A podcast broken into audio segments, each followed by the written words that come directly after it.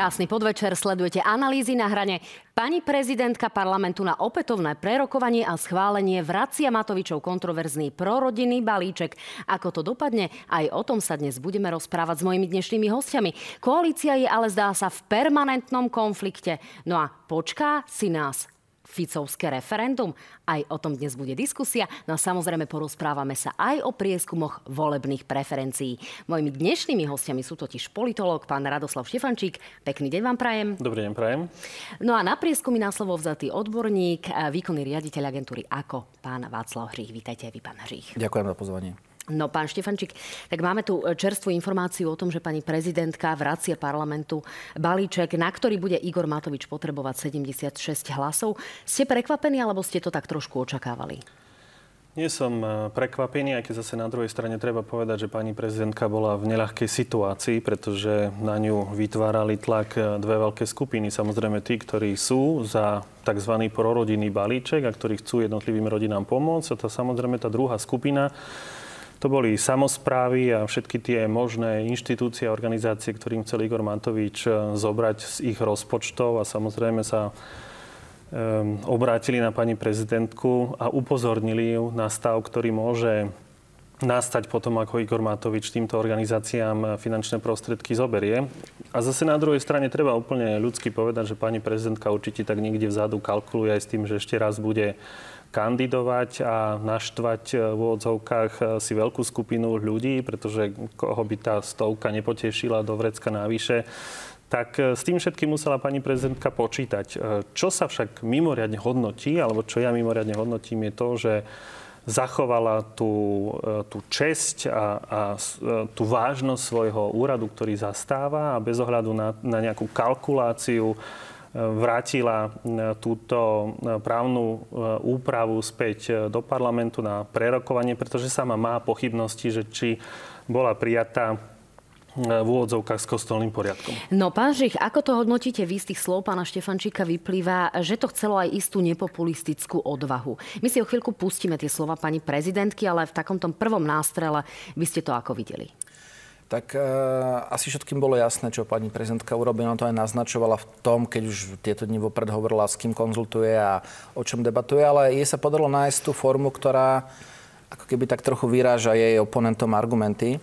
Tým, že vetovala vlastne len tie časti zákona, ktoré vôjdu do platnosti od prvého januára budúceho roku, ale naopak nevetovala tie, ktoré majú byť okamžitou pomocou, tak ten argument, že je proti rodinám alebo je proti pomoci ľuďom, ktorí teraz potrebujú, vlastne oponenti mať nebudú a oni sami sa dostávajú teraz do takej prekárnej situácie, ako sa vlastne voči tomu vymedzia. Takže ona nejakým spôsobom sa snažila ako keby minimalizovať tie rizika medzi voličmi alebo tie straty, ktoré na základe toho, čo asi spraviť musela, nastane. Nastanú tie straty u voličov pani prezidentky? No, priazeň k pani prezidentke, vidíme to z čísel, je zhruba, či už sa to pozeráme formou merania toho, či sú ľudia spokojní s jej prácou alebo dôveryhodnosti, niekde okolo päťdesiat percent alebo viac, päťdesiatpäť percent. Uh, žiaden prezident nemá dlhodobo veľkú, možno chvíľku po voľbách, ale vo chvíli, keď musí nejakým spôsobom robiť rozhodnutia a postaviť sa k niečomu, tak samozrejme odčas voličov vždycky, vždycky prichádza. Uh, Tým, že ona nech by spravila akékoľvek rozhodnutie, či by to podpísala, alebo by to vetovala, vždy by niekoho potešila a niekoho by nahnevala. Takže tie straty boli asi podobné. Ale dá sa predpokladať, že, že tým vrátením do parlamentu je to riziko, že bude nejaké množstvo ľudí, ktorí je aj teraz dôverujú nahnevané menšie. No, ten prieskum robila agentúra á ká ó práve pre našu reláciu Na hrane, takže ľudia si ho môžu nájsť opätovne na stránke noviny plus es ká. Ale poďme si pani prezidentku priamo vypočuť. Uvedený zákon vraciam do parlamentu na opätovné prerokovanie a budem ho vetovať vo všetkých častiach, ktoré sa týkajú opatrení, ktoré by mali nadobudnúť účinnosť od prvého januára dvetisícdvadsaťtri. A teda pri ktorých nebol žiaden dôvod na skrátené legislatívne konanie. To znamená, že nerozporujem tie opatrenia, ktoré majú rodinám pomôcť hneď, teda od prvého siedmeho tohto roku do tridsiateho prvého decembra dvetisícdvadsaťdva. Zároveň chcem oznámiť, že v prípade prelomenia môjho veta sa obrátim na Ústavný súd Slovenskej republiky so žiadosťou o posúdenie ústavnosti legislatívneho procesu. No, pán Štefančík, toto zdá sa vytvára prekernú situáciu pre Igora Matoviča práve preto, pretože opäť tu asi bude potrebovať na schvaľovanie hlasy el es en es, prípadne Republiky. Zároveň, ako náhle to prejde, pani prezidentka, už ako sme počuli, avizuje, že sa obráti na ústavný súd. Čo nás teraz vlastne bude čakať? No, pravdepodobne nás bude čakať nejaký verbálny útok zo strany Igora Matoviča, adresovaný na prezidentský palác, takže si viem predstaviť, že pani prezidentka dlhé týždne dostáva v úvodzovkách kritiku zo strany Smer a tentokrát to bude veľmi intenzívne aj od Igora Matoviča. Nie, že by ju Igor Matovič doteraz nekritizoval, ale myslím si, že si nájde práve tento dôvod ako dôvod na to, aby ju, aby ju kritizoval. Myslím si, že pani prezidentka je na to pripravená, určite s tým počíta.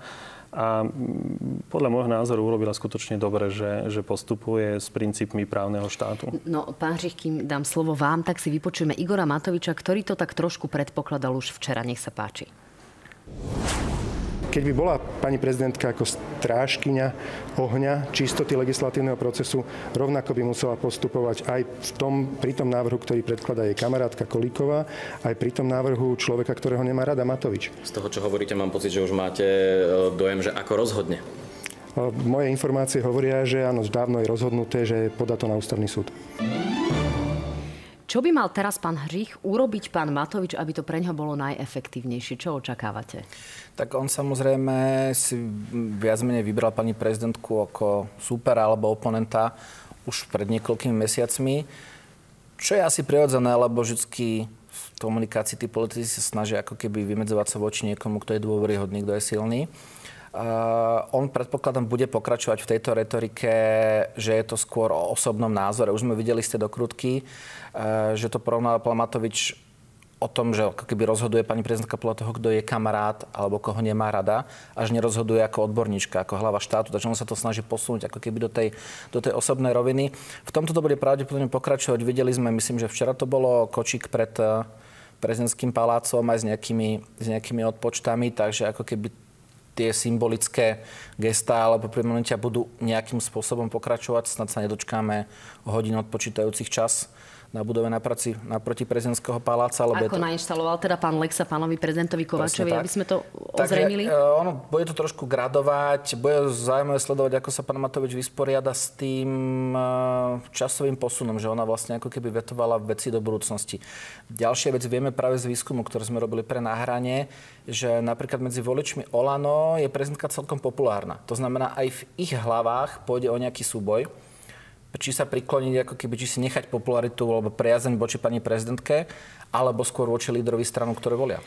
Pán Štefančík, ak si naozaj, alebo ak budeme zvažovať to, o čom hovorí teraz pán Hríh, že ten volič OĽaNO to vníma trošku inak ako práve Igor Matovič, a zároveň tá kritika prezidentky je rovnaká ako kritika z úst Roberta Fica. Môžeme hovoriť o tom, že je to z pohľadu Igora Matoviča čisto osobná záležitosť, pretože ho vlastne pani prezidentka zbavila pozície premiéra pred rokom. Ale ja si... je to, to osobné prevažuje nad tým, povedzme, štátnickým? Ja si myslím, že u Igora Matoviča je to osobné dlhodobé a prioritné.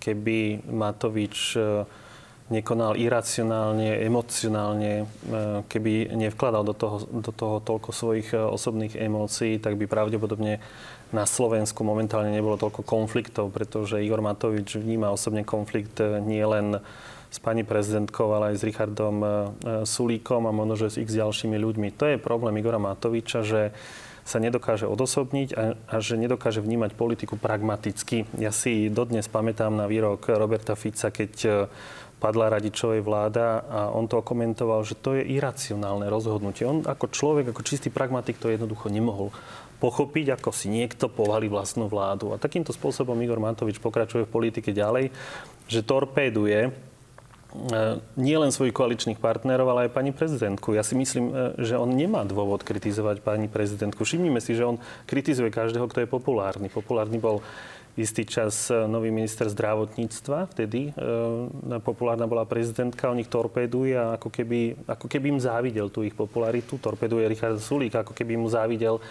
je o preferencii a pritom na druhej strane však, keď je niekto vysoko, tak sa snažím dotiahnuť a nie ho stiahnuť naspäť. A to je podľa mňa základný problém Igora Matoviča. Zrejme práve, ak ste súčasťou toho istého koaličného šíku. O chvíľku sa dostaneme k tomu stavu našej vládnej koalície, ale aby sme uzavreli túto záležitosť, čo sa dá teraz očakávať?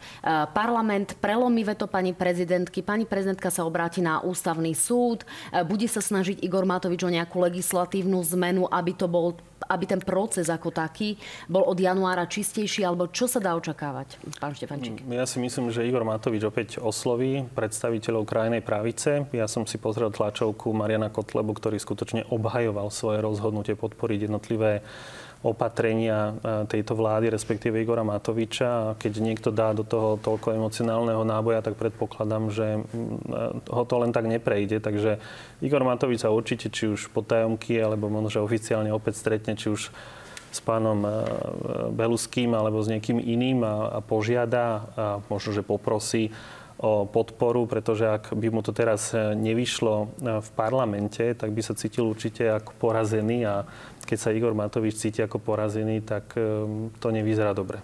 No ja si teraz poprosím prieskum preferencií, ktorý ste práve pre nás robili pred mesiacom, pán Hríh. No a zdá sa, že dlhodobo naozaj Kotlebová ĽSNS je pod hranicou zvoliteľnosti, dokonca pod hranicou tri percentá, čo znamená, že nedostali by finančné prostriedky od štátu. Tu už vidíme tie preferencie, ktoré boli merané desiateho až šestnásteho piateho Potom, čo sa ĽSNS a aj Republika podpísali pod toto spoluschválenie prorodinného balíčka a nemajú dôvod tak neurobiť aj opätovne v parlamente, pôjdu tie ich preferencie hore? Mm, keby téma podpory rodiny je blízka politikom z ĽSNS, to znamená aj politikom z Republiky, ktorí vlastne vznikli z ĽSNS, ale že by to bol nejaký hlavný dôvod, aby naberali preferencie, nie. My sme videli, že už vôbec ten rozpad spôsobil najprv ako keby relatívne pomerné delenie tých preferencií.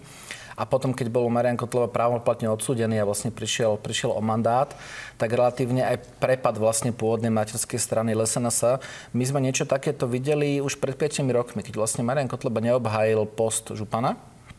Napriek tomu, že komunikoval, že to jednoznačne obhájí, tak na niekoľko mesiacov mu padli preferencie. Ono je to tak trochu signál, že ako keby jeho volič bol zvyknutý len na víťazstvo, nebol zvyknutý na prehry. A je možné, že práve to, že ten niekoľkoročný proces, ktorý vyvrcholil právoplatným odsúdením, skončil a vidíme, že Marián Kotleba odtedy nejako ani príliš aktívne nekomunikuje. Možno sa proste rozhodli, že už nie je ten vulgárne podaný alfa samec, a hľadajú si ako keby nejakých iných lídrov. Takže... Tak tá kľúčová vec je to, že je to už právoplatne odsúdená osoba, čiže tá pozícia je asi iná u toho voliča. Uh, oni som, ľudia nemajú problém odsudzovať koho, teda um, sympatizovať s kýmkoľvek, kto je právoplatne odsúdený, ale možno nie v prípade strany, ktorá je ako keby založená na silnom líderstve. Na tej hegemonii toho lídra, ktorý ako keby má rýchle, ľahké riešenia a naraz niekde prehrá. Preto ja si myslím, že ten ich potenciál relatívne už malý. Uvidíme, ako ten potenciál dokáže zúžitkovať Republika, kde sú politici, ktorí sú funkčne mladší, alebo či si ako keby túto celú skupinu rozoberú iné strany, napríklad Smer, ktorý sa ako keby profiluje práve smerom k tejto cieľovej skupine a ktorý má potenciál im vybrať toho voliča. Tak uvidíme, lebo naozaj podľa najnovšieho fokusu pre Markízu zdá sa, že koalícia Smer, Hlas a Republika by už bola schopná zostaviť síce veľmi krehkú, ale predsa len zostaviť vládu. Pán Štefančík, je to reálny scenár? Pán Žík by asi najlepšie vedel povedať, ako sa vyvíjali preferencie OĽaNO pred rokom dvetisícdvadsať, že niekoľko týždňov pred voľbami sa pohybovali na hranici zvoliteľnosti a vo voľbách z ničoho nič vyskočili, že sa tam našiel nejaký skrytý volič, ktorý predtým pravdepodobne odmietal vyjadriť podporu tejto strane. Po prípade autorita Igora Matoviča ho presvedčila, takže akýkoľvek scenár o tom, ako budú vyzerať povolebné koalície, je v tomto momente skutočne mimoriadne predčasné. Ale určite treba povedať, že tak pán Pellegrini ako aj pán Fico sú mimoriadne pragmatickí politici, že u nich aj napriek tomu, že tam tá osobná animozita je evidentná, že, že to tam cítiť, dá sa to krájať, tak si myslím, že dokážu spolupracovať. Ja si viem predstaviť, že Robert Fico je natoľko skúsený politický lišiak, že vymyslí plán, aby bol Peter Pellegrini spokojný, aby bol dôležitý. Určite mu ponúkne nejakú veľmi dôležitú funkciu. A on sa bude cítiť bezpečí. Na druhej strane nepoškodilo by to práve Petra Pellegriniho, ktorý už má tú voličskú základňu pomerne inde ako Robert Fico a už určite inde ako je Republika, pán Hríh. Tak ono sa hovorí, že pri povolebných koalíciách je vždy štyri roky dá, čas dať to štyri roky zase dokopy. Takže nejaká tá pravda, že o tom, kto s kým sa naozaj rieši minútu po zverejnení výsledkov, to je tak všade na svete. A takisto tie percentá, OĽaNO bolo päťdesiatjeden dní pred voľbami, lebo všetci merali na ten päťdesiaty prvý deň pre istotu, tak malo myslím, že osem celá osem percenta. To znamená, oni získali viac menej dve tretiny svojho výkonu počas posledných necelých, necelých troch mesiacov. Tamto ale možno nebolo o skrytom voličovi, pravdepodobnejšie to bolo o tom, že v tom finiši ich hlavní súperi, čo bolo vlastne Progresívne Slovensko a Za ľudí, začali, dopyt bol po antikorupčnej strane, ktorá má prvne zmenu a oni začali vo veľkom sa napríklad vyhraniať voči Kotlebovcom, začali robiť tie protiprotesty, antiprotesty a ako keby opustili tú hlavnú, hlavnú svoju tému a ono v tom zostalo samo. V každom prípade je to memento mori navždy, že ukazujú to dáta z celého sveta, že zhruba tretina ľudí to svoje voličské rozhodnutie, oni si nevyberú diametrálne inú stranu, ale majú dve, tri v talóne a rozhodnú sa týždne, možno až dní pred voľbami, pretože takto ďaleko pred, povedzme, že dvom, dva roky pred voľbami sa naozaj dá hovoriť o voličských sympatiách, nie preferenciách. Rozumiem. Páni, kým sme teraz teda v opozičných radoch, tak uh, si hneď uh, môžeme prebrať aj tému referendum. Uh, s referendum prišli opozičné strany už pred niekoľkými dňami a avizovali v zásade jed, v jednom šíku, že už by to nemali byť tri otázky, žiadna sociálna otázka, ale primárne by sa teda mali sústrediť na to, že to bude len otázka týkajúca sa skrátenia volebného obdobia, ale stále tu nemáme jasne definu, definit, definovanú pardon, tú otázku. A poďme si vypočuť Roberta Fica, ako o tom hovoril minulý týždeň. Nech sa páči. Otázka znie, či ľudia súhlasia s tým, aby došlo k takej zmene ústavy Slovenskej republiky, ktorá do budúcnosti umožní, aby sa predčasné parlamentné voľby mohli konať buď na základe referenda, alebo na základe ústavného zákona, ktorý príjme Národná rada, a súčasne, že či súhlasia s tým, aby sa okamžite ukončilo funkčné obdobie terajšej Národnej rady. A do tridsať dní budú musieť byť nové parlamentné voľby.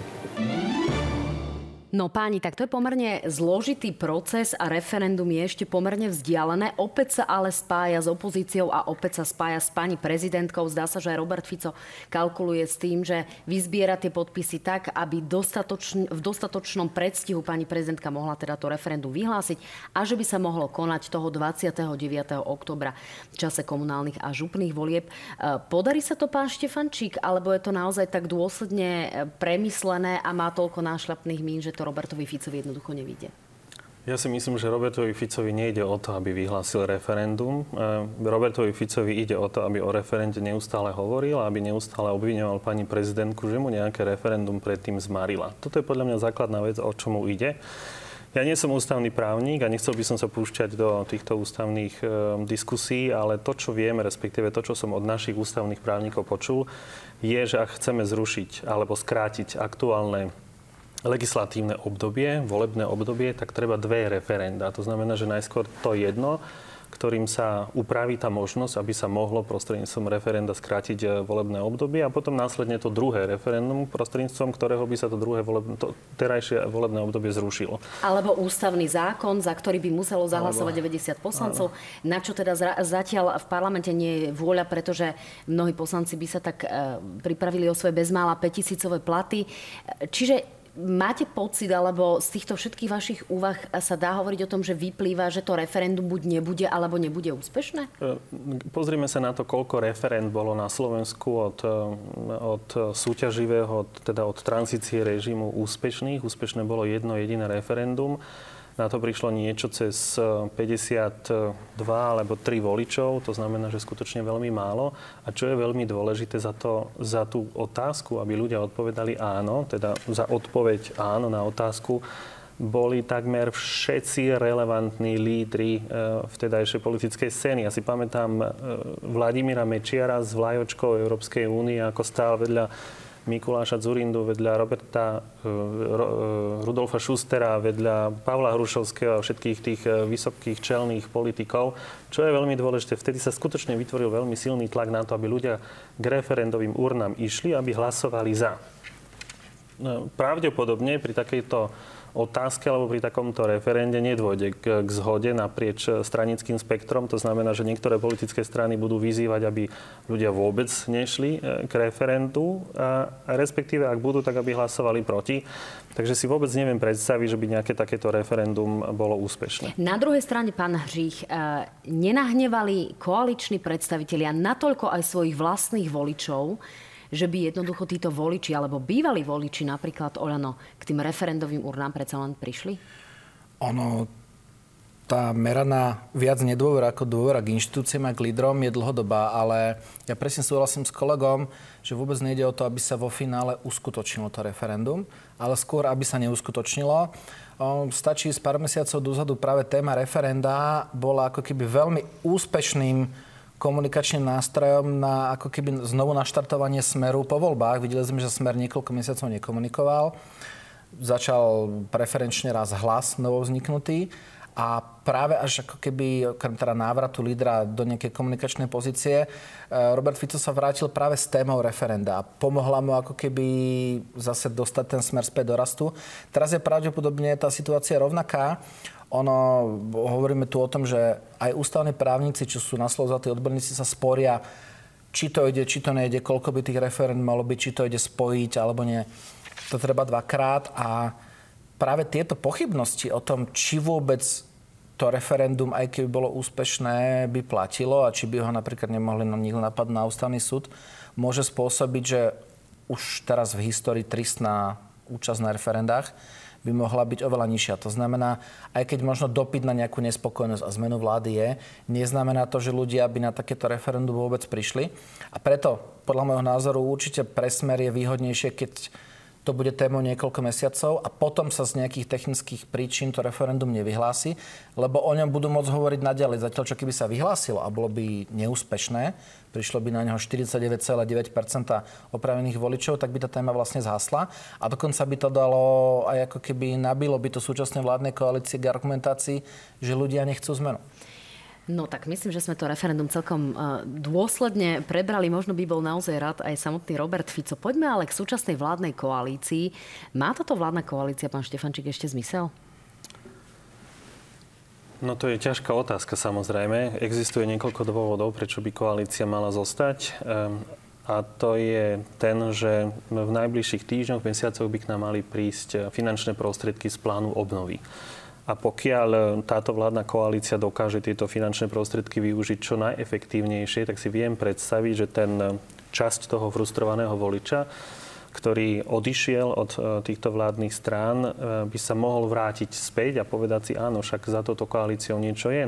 Nakoniec to štvoročné obdobie sa často člení práve na ten začiatok, kedy sa robia ťažké opatrenia a potom to následné obdobie, kedy sa ako keby rozdávalo. Čiže toto spája aj vládnu koalíciu a, a drží ju pokope, aby sa nerozpadla napriek tým konfliktom? Ja si nemyslím, že toto je jediný dôvod, ktorý by ju mal spojiť, ale, alebo ktorý ju spája, ale ktorý by ju mal určite spojiť. To znamená, že ak oni budú konať alebo uvažovať racionálne, A, a, a myslieť v tom kontexte, že za nami budú konkrétne výsledky, pretože nám zrazu príde nejaký veľký balík, ktorý napríklad z neho postavíme nemocnice a samozrejme, keď stojí nemocnice, tak tí ľudia si v meste povedia, aha, však tá vláda síce nestála za nič, ale aspoň nám postavila nemocnicu. Ale toto je len jeden z dôvodov, ktorý podľa mňa drží túto vládnu, alebo by mohol držať vládnu koalíciu pokope. Ale ten druhý dôvod, všimnime si, aj keď posledné týždne to nebolo počuť, ale predtým oveľa intenzívnejšie. Robert Fico, po prípade Ľuboš Blaha, pravidelne hovoria o revanši. A ja si viem predstaviť, že nejaké ozbrojené komando po voľbách, po vytvorení novej vlády, zaklope u Igora Matoviča na dvere, vyvalí mu dvere a vytiahne Igora Matoviča v putách von a toto bude podľa mňa takýmto spôsobom vyzerať ten revanš. A, a ja si neviem predstaviť, že Igor Matovič sa, by sa rád uvidel s putami na rukách. Nehovorím, že niečo urobil, ale viem si predstaviť, že nová vládna koalícia, respektíve polícia s novým policajným riaditeľom na čele by si našla nejaký dôvod, na to, aby ho z toho jeho domu vyviedli. Napokon všetky tie protipandemické opatrenia, to nie je skončená diskusia. Ja si myslím, že o nich sa ešte bude diskutovať v zmysle toho, že či boli alebo neboli v súlade s ústavou. Napriek tomu vláda má za sebou schválenie prakticky všetkých zásadných reforiem. Pokiaľ hovoríme o reforme nemocničnej siete, pokiaľ hovoríme o súdnej reforme, pokiaľ hovoríme o, o viacerých takých tých pomerne zásadných bodoch, zdá sa, že napríklad kompletne splnený program alebo plánované záležitosti z programu má Sme rodina, ktorá už má aj billboardy po Slovensku o tom, že teda sa nájomné byty môžu schváľovať, môžu stavať. Drží vôbec niečo Sme rodina ešte v tejto vládnej koalícii? No, Sme rodina nesľúbilo schváliť legislatívu, ale Sme rodina schválila alebo slúbila postaviť, postaviť tuším, že desať tisíc... dvadsaťpäť tisíc bytov. Ročne, alebo dokopím. Bolo to určite niekoľko tisíc ročne. To znamená, že to nestačí schváliť nejakú legislatívu, ale volič pravdepodobne chce vidieť ten nájomný byt, otvoriť si dvere a vyskúšať, ako sa v ňom býva, ale určite nejaké, nejaké písmenka na papieri mu nič nehovoria. Možno, že aj to je jeden z dôvodov, ale zase nechcem skákať do, do, do remesla pánovi Hríchovi, že prečo vlastne tá Sme rodina poslednou doby tak klesla. No a to je otázka, pán Hrích, naozaj pre vás. Zdá sa, že Sme rodina stále akcentuje to, čo dosiahla, napríklad vyváženie dôchodkov žien v istej vekovej kategórii, napríklad exekučnú amnestiu, podobne teraz toto nájomné bývanie, a napriek tomu sa stále pohybujú tesne nad hranicou voliteľnosti. A to sa netýka len prieskumov vašej agentúry. Prečo to tak je? Prečo vlastne ľudia tomu Borisovi Kollárovi jednoducho neuverili tieto záležitosti? Mm, možno je to ten jav, ktorý sa netýka len Borisa Kollára, Sme rodina, ale všetkých. A to je ten jav, že na dobre sa veľmi ľahko zvyká. Videli sme vlaky zadarmo, napriek tomu Smer nevyhral voľby. Videli sme tri balíčky pred voľbami, napriek tomu Smer nevyhral voľby. Ako keby tieto opatrenia, ktoré nejakým spôsobom jednorázovo dajú benefit, ale potom tí fungujú, ale potom tí ľudia chcú a znovu a znovu a to už potom neprichádza. A naozaj presne súhlasím s kolegom, že na nájomné bývanie uverím, až keď uvidím, sa hovorí. To možno nie je taká, taká téma. Zároveň je to ale jeden... Myslím si, že tá cieľová skupina, ktorú oslovuje Boris Kollár, je možno celkom zaujímavá aj pre opozičné strany. A určite, keďže sú nejaké prieniky napríklad aj pri spolupráci v hlasovaní, alebo ako keby, keď oni riešia podobné témy, alebo zastávajú sa podobných, podobných vecí, tak to možno trochu naznačuje tým voličom, že si vlastne nemusia vyberať iba to Sme rodina, ale napríklad aj Smer, alebo napríklad aj Hlas. Takže určite za tým bude aj ako keby súboj o voliča Sme rodina medzi ostatnými stranami. No páni, zdá sa, že sa nám tu črtá nový konflikt a otvára sa nový konfliktný front, a to konkrétne medzi OĽaNO, medzi Igorom Matovičom a Sme rodina. Ide konkrétne o železničnú spoločnosť. Hrozí naozaj, že až jedna tretina vlákov jednoducho nebude jazdiť, pretože nie sú peniaze. A Igor Matovič včera v súvislosti s akými, akými si údajnými krádežami na železniciach vyriekol tieto slová, ktoré naozaj by mohli mať potenciál veľkej koaličnej rozbušky. Nech sa páči, pustíme si slova o železničnej doprave. O tom, že sa vo veľkom v železničnej spoločnosti Slovensko kradlo a možno aj kradne, o tom nemusíme ani polemizovať. Jednoducho to sú ťažké fakty. Akože tam sa treba pozrieť na faktúry. Ale to je vaša vláda, pán minister. Vy nie ste opozičný poslanec, keď viete o nejakom kradnutí, mali by ste podať trestné oznámenie. Nie? Ale samozrejme, ja som povedal o tom, že sa tam kradlo a možno aj kradne. Uh-huh. Takže si skúste vypočuť to, čo som povedal pred chvíľkou. O tom nie sú pochybnosti. Sú dôkazy o tom, že sa tam vo veľkom tento podnik tuneloval. Pán Štefančík, na jednej strane tunelovanie, na druhej strane nedostatok vlakov, ktorý už naozaj ľudia avizujú. Vieme, že sa majú odstaviť napríklad Margecany, čím sa má ušetriť, a mnohí ľudia naozaj z hladových dolín už proti tomuto protestovali. Je toto vojnový front, kde naozaj bude veľký spor napríklad s pánom ministrom Doležalom? Určite áno, pretože železnica je pre život mnohých ľudí skutočne veľmi dôležitým prostriedkom, možno, že pre mnohých aj obživy, ale určite predovšetkým dopravy. Otázne je, že akým spôsobom to Boris Kollár s Igorom Matovičom uhrajú. Nemyslím si, že práve v prípade týchto dvoch politikov by malo ísť o nejakých uhlavných nepriateľov. Boris Kollár vedel vždy podržať Igora Matoviča. Ja som presvedčený o tom, že si nejakým spôsobom nájdu spôsob, ako tento konflikt vyriešiť, ale to je zase opäť Igor Matovič, že tam, kde má hľadať spojenca, tak tam hľadá nejakého svojho úhlavného nepriateľa. Igor Matovič ako keby e, dva roky bol stále v tom opozičnom móde, ktoré... Neoplatí sa ale naozaj Sme rodina práve v tomto okamihu vystúpiť z tej vládnej koalície a hrať tú opozičnú nôtu? Sú naozaj vazalom tých nájomných bytov, kým sa teda ten prvý byt nebude otvárať? No oni nemusia byť vazalom nájomných bytov, oni sú možnože vazalmi svojich vlastných funkcií. Predsa len Boris Kollár je druhý najvyšší ústavný činiteľ, pravdepodobne už nikdy nebude vyššie. Už len výrazne nižšie, takže Borisovi Kollárovi určite dobre uvedomuje si svoje postavenie a nemožno vylúčiť, že ten volebný výsledok, ktorý Sme rodina dosiahla, bol skutočne ten najlepší. Takže ak sa strana pohybuje na hranici zvoliteľnosti, tak by pre ňu určite nebolo múdre, aby z vlády vyskakovala. Skôr naopak, aby hľadala riešenie, ako sa dostať do takého svojho, do takej svojej pôvodnej kondície. Pán Hríh, v tejto situácii by ste vy z tých čísel mohli vlastne pomerne exaktne vedieť, čo ten volič Sme rodina vlastne chce. Takže čo by chcel v tejto situácii? Odchod Sme rodina z vládnej koalície a hrať tú opozičnú politiku? Alebo práve naopak počkať na ten prvý? Ja si myslím, že, že u voličov Sme rodina to môže byť tak pol na pol, možno jemne smerom k zotrvaniu, ale určite Boris Kollár teraz potrebuje aj nového voliča, nielen toho, ktorého teraz má. A práve tento signál od Igora Matoviča, ono zrejme je úplne jedno, či ide o železnice alebo inú tému. Ono to bol ako keby možno taký signál o tom, že ak by prestala chodiť tretina vlakov, lebo na ne nebudú peniaze, tak samozrejme sa to dá komunikačne zosobniť ministerstvu dopravy. To znamená komunikačne to zosobniť pred voličmi hnutiu Sme rodina. A vieme, že všade na svete vládne koalície sú o kompromisoch a dohodách. Vidíme, že Sme rodina, ako ste správne povedali, už viac menej ako keby splnilo tie legislatívne plány, ktoré mali pred voľbami, takže exekučná amnestia, nájomné byty. A už ako keby nemajú dôvod obchodovať o témach, tak by som to povedal, ako korektne obchodovať o témach v rámci koalície, v rámci kompromisov.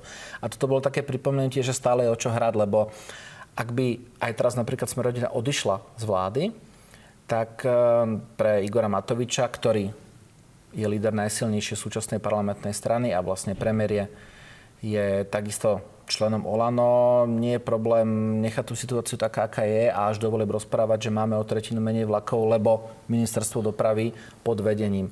Takže to, to bolo také možno také trochu no, no, no. No a plynule premostím k našej poslednej téme.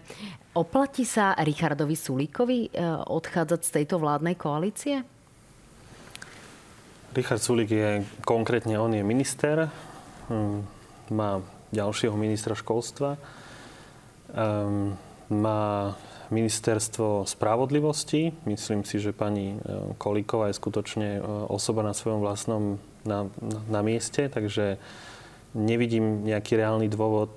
Avšak, čo ja vidím u es a es, problém je ten, že keď sa pozrieme skutočne pozr- na, na preferencie, a teraz opäť nechcem pánovi Hríchovi skákať do kapusty, ale všimnime si, že es a es je vždy v tom medzivolebnom období celkom vysoko a potom prídu voľby a ona klesne niekde smerom dole. Takže nemôžno vylúčiť, že Richard Sulík, respektíve es a es, je opäť niekde vo svojich výšinách a samozrejme Richard Sulík je na koni, pretože sa cíti dobre pri tých preferenciách, uvedomuje si, že možno, že on bude jeden z tých, ktorý bude po voľbách rozdávať karty, ale zase na druhej strane volič na Slovensku je skutočne nepredvídateľný a všetko sa môže zvrátiť na poslednú chvíľu. My si môžeme opäť pripomenúť ten posledný prieskum verejnej mienky, kde je stále es a es viac menej stabilnou trojkou, pretože hovoríme už o tom, že stabilnou dvojkou už spomaly začína byť Robert Fico, alebo tá mhm. situácia je taká, že naozaj si tieto pozície viac menej striedajú. Tu už to vidíme, štrnásť celá tri Saska, Smer trinásť celá päť, čiže ono sa to zvykne meniť. Napriek tomu tomu Richard Sulík by si poškodil v prípade, že by odchádzal? Pán Hríh. Uh, tak ja si myslím, že časti voličov Slobody Solidarity teraz imponuje to, že táto strana na čele s Richardom Sulíkom je tak trochu v súboji s vládou, s ktorou sú oni nespokojní. To znamená poloha také ako keby vnútornej, vnútornej opozície. Ale netreba zabúdať aj na to, že tí ľudia si vždy vyberajú len z tej ponuky, ktorá je na trhu. a určite videli sme, že vlastne voliči, ktorí dali mandát tejto vláde, jej dali ústavnú väčšinu, to znamená, to bolo obrovské množstvo voličov. A keď vidíme teraz, aké sú, aké sú percenta vládnych strán, znamená to, že nemalé, nemalá časť týchto voličov teraz tápa ako keby inde. Dá sa predpokladať, že témer nikto z nich sa asi nepreklána ku stranám typu ĽSNS alebo Republika. Časť z nich sa samozrejme mohla vlátiť do Smeru alebo skôr do Hlasu. A ten zvyšok buď si vyberá Progresívne Slovensko, alebo ká dé há, alebo to strany, ktoré sú v opozícii, teda nie sú v úplnej opozícii, len nie sú súčasťou vlády, keby sme mali ako keby rozdelenú tú politickú sféru, tým pádom nie sú za nič zodpovedné. A to, čo sa stane pred voľbami, ono je to naozaj vždy o ponuke, či vôbec budú tí voliči mať na výber. Nemáme tu sieť, ne, hovorí sa o nových produkt, e, projektoch, pred každými voľbami sú, ktoré môžu ako keby rozriediť tie strany. Otázkou je spájanie, o ktorom hovorí, no. ako o akomsi povinnom kroku napríklad Juraj Šeliga, napriek tomu, že Veronika Remišová ani v tejto relácii o tom veľmi hovoriť nechcela.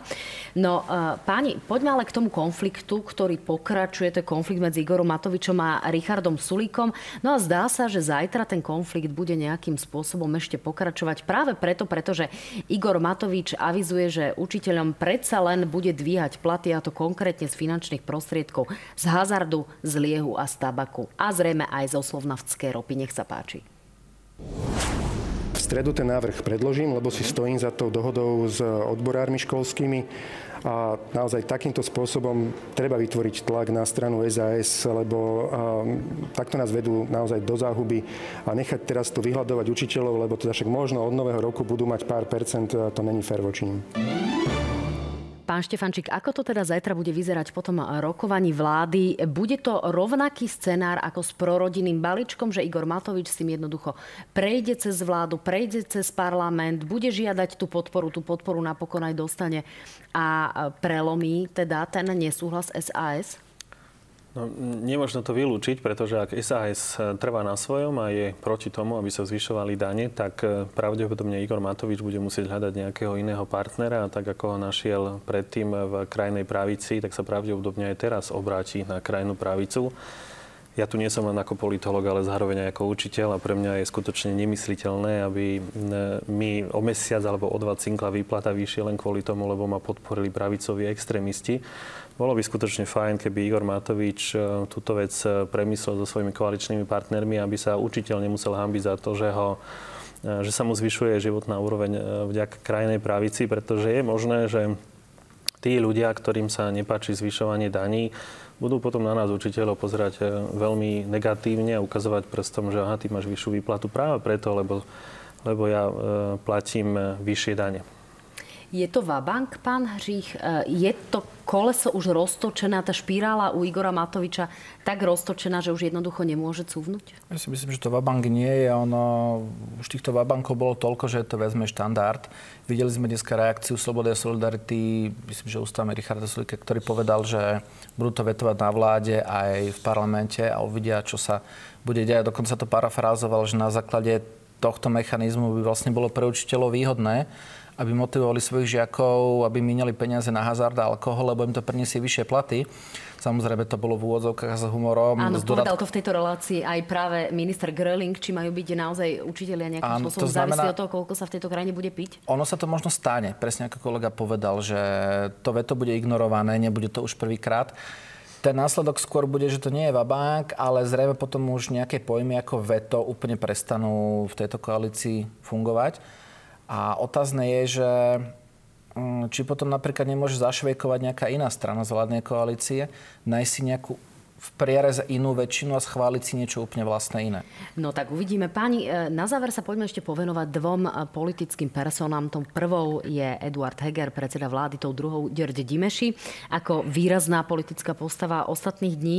Čo sa týka Eduarda Hegera, aj dnes sme počuli z úst Richarda Sulíka, ktorý prostredníctvom es em esiek informoval o tom, že Eduard Heger jednoducho nechal na rozhodnutí alebo nechal rokovať maďarského a českého premiéra, čo sa týka napríklad embarga na ropu. Ale rovnako vieme o tých známych slovách zo sobotných dialogov, kde predseda vlády hovoril o tom, že má nad sebou štyroch koaličných lídrov. Degradoval sa nám Eduard Heger len na nejakého moderátora týchto vnútrokoaličných konfliktov, alebo je takým ozajstným lídrom, pán Štefančík? No, Eduard Heger podľa môjho názoru robí presne to, čo mu Igor Matovič povedal, keď sa niekde v kúte dohodli, že ty budeš predseda vlády a ja budem minister, minister financií, vymeníme si svoju, svoje pozície, svoje ministerstvo a urobíme takúto rošádu. Ale ja som predseda najsilnejšej politickej strany, mám najviac poslancov, tvoja dôvera závisí odo mňa, pretože ja ovládam celý poslanecký klub a Eduard Heger povedal dobre. A Eduard Heger celý ten čas robí presne to, čo mu Igor Matovič nadiktoval, napísal a nevybočil z tohto, z tohto priemeru. Alebo čiže teda bude to tak scéna. Ešte rok a pol? Ja si myslím, že to bude tak úplne dokonca, pretože Eduard Heger nikdy, minimálne pri tom Petrovi Pellegrinimu sme videli, že on má takú nejakú ambíciu byť, byť líder, jemu sa páčila tá funkcia byť predsedom vlády, myslím si, že má na to kompetencie, má na to komunikačné schopnosti. Eduard Heger je úplne iný typ človeka. Ale čo chcem povedať, a to je možno, že také nepopulárne, my sme si zvykli na Slovensku mať za premiéra takého nejakého, predtým sme mali muftiho, aj silného chlapa s hrubým hlasom, potom sme mali takého mača, ktorý naháňal baby na letisku a ťahali kade tade do Nemecka k nemeckej kancelárke. A teraz máme človeka, ktorý je skôr konsenzuálneho typu, ktorý si uvedomuje svoju pozíciu, ktorý je síce tretím ústavným, najvyšším ústavným činiteľom, ale čo je dôležité, zrejme rešpektuje princípy parlamentnej demokracie a v parlamentnej demokracii je vláda vykonávateľom toho, o čom rozhodne parlament. No napriek tomu podľa prieskumu Globseku e, vyšli výsledky v, v zmysle, že štyridsaťdeväť percent Slovákov chce toho autoritatívneho lídera, chce tú silnú líderskú postavu.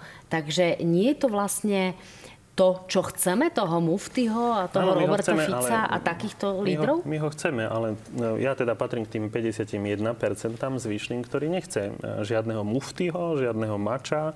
Čiže rozlišujeme medzi tým, čo chceme a čo je správne asi. No, áno, áno. Ja stále tvrdím, nie je to môj výrok, ale nejaký múdry človek v Nemecku raz povedal, že dobrý politik by nemal robiť populárne opatrenia, ale správne opatrenia. Tie správne opatrenia potom urobiť populárnymi. A to je veľmi dôležité, je aj aj pri správaní vecí verejných. Politici nám nevládnu, politici spravujú veci verejné, my im delegujeme našu právomoc, aby to robili za nás, ale neznamená to, že tu musíme mať nejakého muftiho, ktorý, ktorý bude ako keby takým, ako keby vládcom nad, nad slovenským ľudom. Takže ja viem, že sa to mnohým ľuďom nepáči, ale dôležité je, že sme v parlamentnej demokracii a vláda vykonáva, vykonáva to, o čom sa rozhodne v parlamente. A čo je dôležité, keďže vládna koalícia je tvorená zo štyroch vládnych strán, ktorých predsedovia sa stretávajú na nejakom stretnutí, ktoré síce nie je zadefinované v ústave, ale napriek tomu je veľmi dôležité, tak,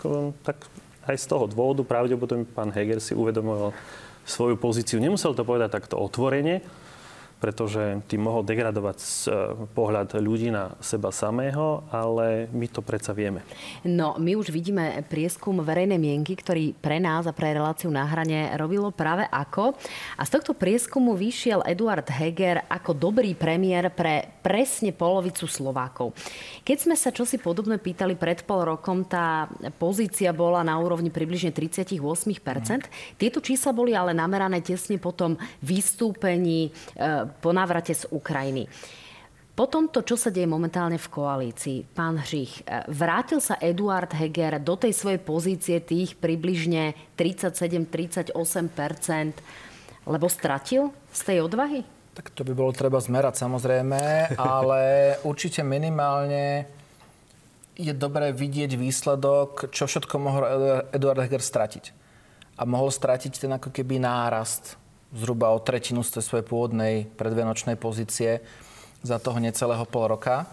A o toto všetko vlastne mohlo prísť. Ono, keď sa aj pozrieme, my samozrejme hovoríme o súčtoch. Tí, ktorí hovoria, že dobrý premiér a nedobrý premiér. Ale keď sa pozrieme na tú skupinu, ktorá hovorí určite dobrý premiér, tak tá má pätnásť percent. Tá, ktorá hovorí určite nie je dobrý, má dvadsaťšesť percent. To sú tí ako keby skalopevne rozhodnutí. A medzi nimi sa to prelieva. To signalizuje, že akékoľvek ako keby zaváhanie sa skôr pretečie na stranu tý, toho negatívneho hodnotenia ako toho pozitívneho. Tak si to určite dáme zmerať. Páni, posledná otázka. Kto je z vášho pohľadu György Gyimesi? Tento politik sa nám poprvýkrát objavil naozaj za chrbtom vtedy ešte predsedu vlády Igora Matoviča. Vybavil rokovanie s ministrom Szijjártom v Maďarsku, pokiaľ ide o Sputnik. A objavil sa teraz ako človek, ktorý vyslovene kopol do Richarda Sulíka, označil ho za lenivého diletanta. A nejakým spôsobom ide aj proti pozíciám samotného OĽaNO, za čo ho vedenie strany kritizovalo. Koho vlastne reprezentuje György Gyimesi? Aká je jeho úloha? A chce byť, povedzme, takým tým zjednotiteľom Maďarov na juhu Slovenska? Po tomto pánovi vieme, že je náhradníkom za pána Naďa, ktorý je ministrom obrany. To znamená, že tento pán by sa v živote do parlamentu nedostal, keby sa pán Naď nestal ministrom obrany. Takže momentálne by sme o ňom nevedeli, ale zhoda okolností je vlastne, teda urobila to, urobila z tohto človeka populárnu osobu. Nie obľúbenú, ale určite populárnu, pretože o ňom vieme a o ňom sa rozprávame. Je to človek, ktorý je mimoriadne sebavedomý, ktorý je podľa môjho názoru mimoriadne drzý a neuvedomuje si svoju pozíciu, v ktorej je, pretože niekedy na začiatku, nie na začiatku, pred niekoľkými mesiacmi mal konflikt s ministrom zahraničných vecí. Podľa môjho, podľa môjho názoru najlepším ministrom tejto vlády. A vyzerá to tak, že reprezentuje v prvom rade seba samého a svoje budúce politické ambície. Pán Hríh, vidíte to podobne? Tak určite pán Gyimesi, on zjavne ako keby ťaží zo svojich dobrých vzťahov práve s lídrom OĽaNO, s ministrom Matovičom, lebo veľa tých tém, ktoré rieši, sú napríklad témy práve voči predstaviteľom Slobody a Solidarity, čo je vlastne téma, téma Igora Matoviča. On určite ťaží aj z toho, že kým predtým bol úplne neznáma osoba, tak keď sa dostal vlastne do tej veľkej politiky, ako včera veľmi správne povedal Jožo Lenč, on má ako keby dobrý spôsob komunikácie, uh, on je ako keby nenahnevateľný v diskusii, myslím, že dokonca povedal, že má baritón, takže on ako keby využíva tie svoje kom, komunikačné znalosti na to, aby sa v tej súčasnej situácii ako keby čo najviac predal. A presne, súhlasím s vami, uh, on nerieši nejakú konkrétnu tému, nerieši zjednocovanie Maďarov na juhu, nerieši, rieši ako keby všeho chuť a zrejme sa ešte len rozhodne, akým smerom sa ďalej pohne. No tak ďakujem pekne, to už boli posledné slova, ale nedá mi, keď už spomínate pána Jozefa Lenča, on sa veľmi na túto vašu dnešnú diskusiu, teda alebo dovolím si tvrdiť našu dnešnú diskusiu, veľmi tešil, takže týmto ho aspoň pozdravujeme. Pán Štefančík, veľmi pekne ďakujem za účasť v tejto diskusii, pán Hríh, rovnako aj vám. Ďakujem Ďakujeme. Pekne, ja tiež pozdravujem. A verím, že sa nevidíme naposledy. Dámy a páni, ďakujem pekne, že ste to s nami vydržali až potiaľ. To naozaj sme si intenzívne zamudrovali. Veľmi sa teším, že nás budete pozerať určite aj vo štvrtok v Náhrane. Tak sa uvidíme o dvadsaťjeden štyridsať. Majte sa fajn, pekný útorok.